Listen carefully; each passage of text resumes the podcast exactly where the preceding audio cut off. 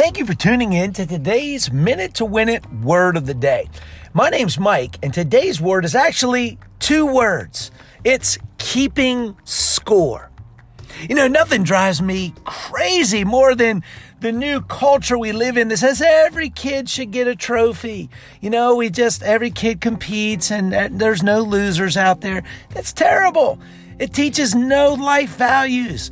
We learn as many life lessons through loss as we do through victory. So there is a need to keep score. But what I'm talking about is in relationships. Great leaders, effective people understand that healthy relationships can't keep score. What happens in your marriage, in your friendships, at your workplace when you keep score?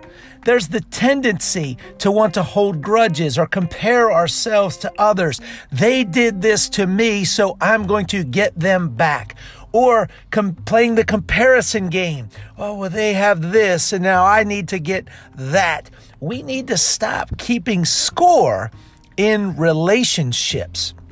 Score in the sports front and the competitive world we live in, that's all great. But relationally, great leaders run their own race. They stay focused on their own goals and they learn to forgive others. They don't keep score. Great word or words for today. Keep up to date with us on the website, theedge101.com. Have a great day.